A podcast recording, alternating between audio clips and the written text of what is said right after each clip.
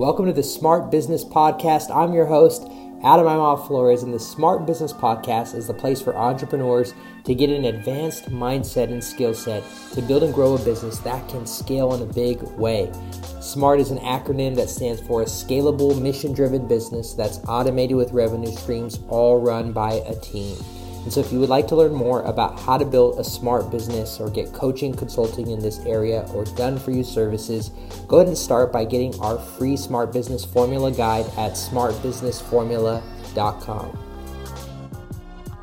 Hey, what's going on, everybody? Welcome to the Smart Business Show.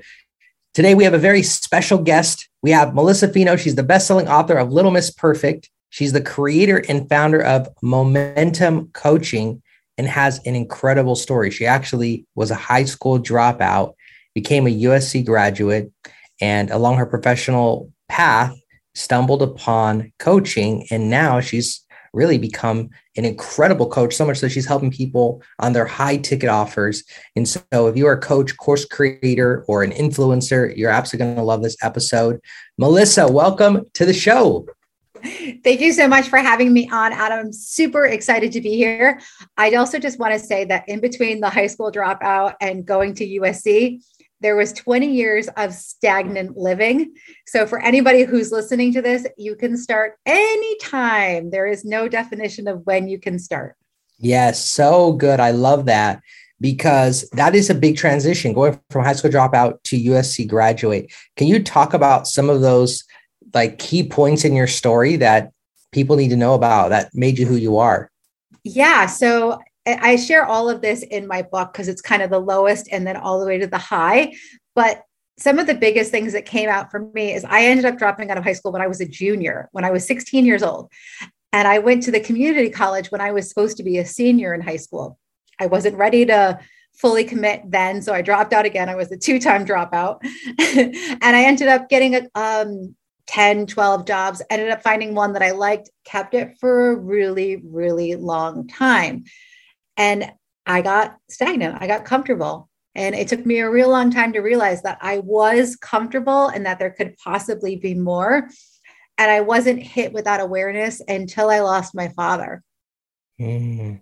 Yeah. And then um, I always say his last breath was my first breath in life it truly connected me with where I wanted to be. And I just realized that I wanted to be the daughter that he saw me as. So I went back to college and then got graduated with honors and got my um, undergraduate degree. And then I was living in Connecticut at the time.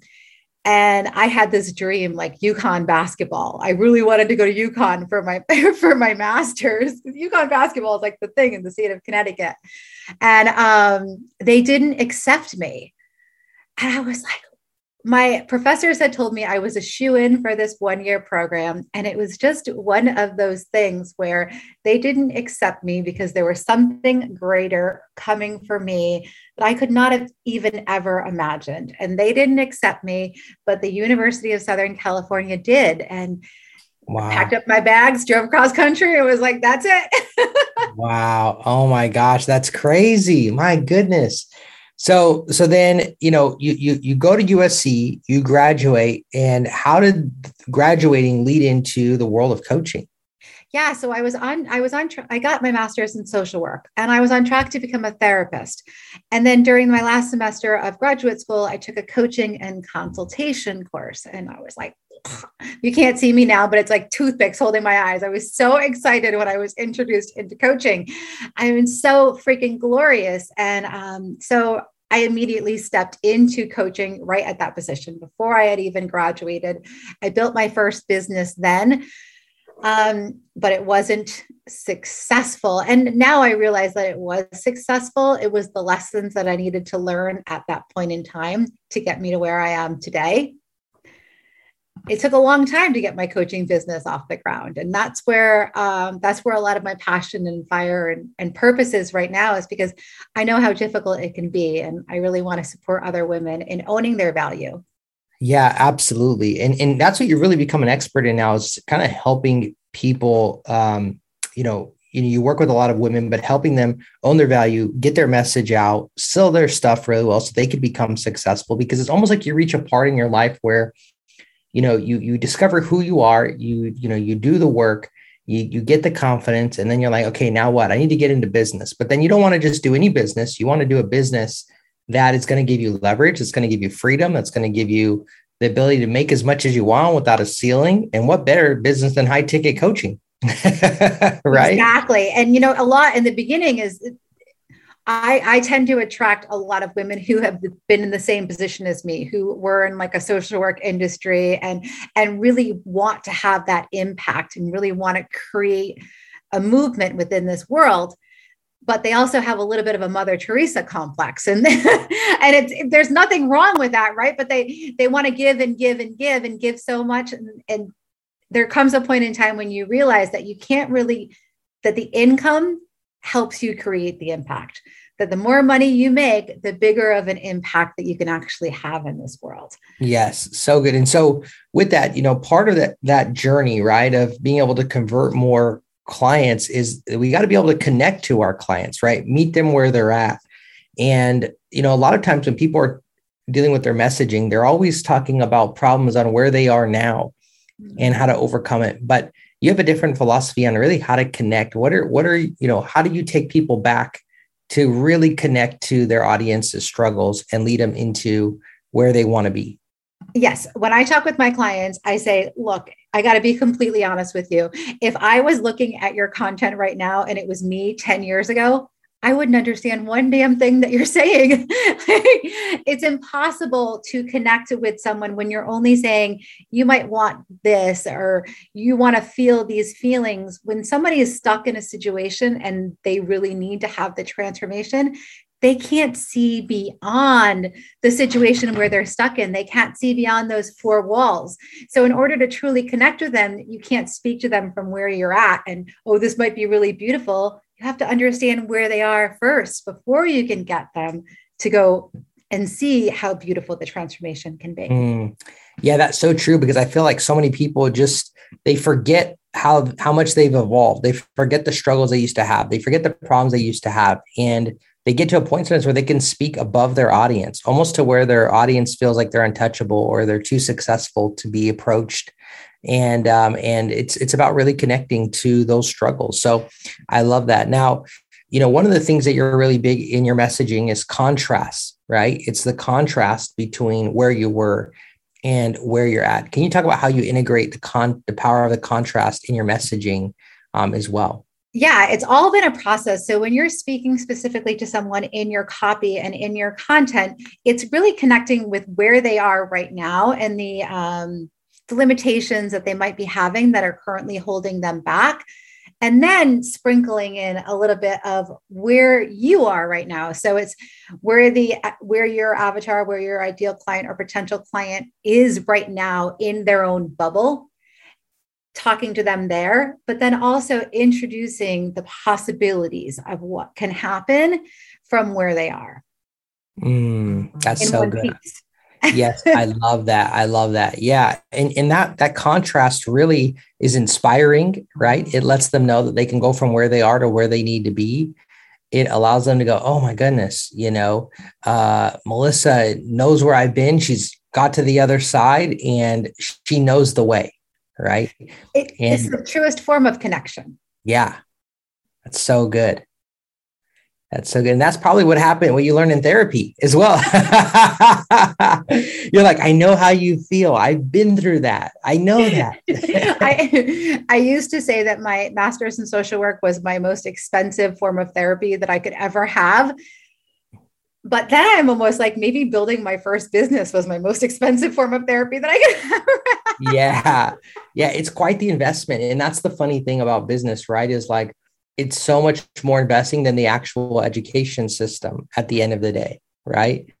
It's like, you know, but you're getting specific knowledge, you're getting, you know, you're getting knowledge that's relevant to now because the education system doesn't bring that to us, that now, that now knowledge, right?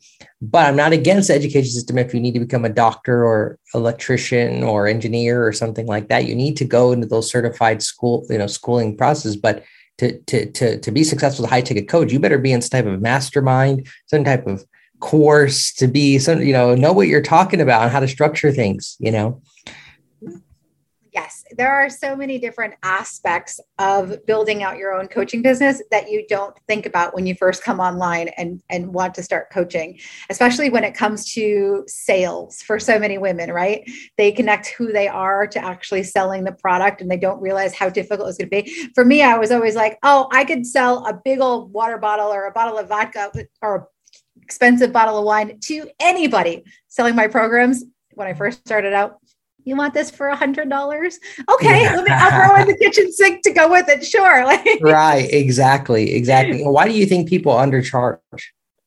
Uh, the biggest thing is because they associate that with their own value. They haven't come to see that it's not only about what you're charging, you're charging for the transformation that you're providing for your client or for your potential client, right? Mm. And oftentimes when you're stuck in your head, you can't get out of the way to see how much you are actually gifting someone else because it's only about you.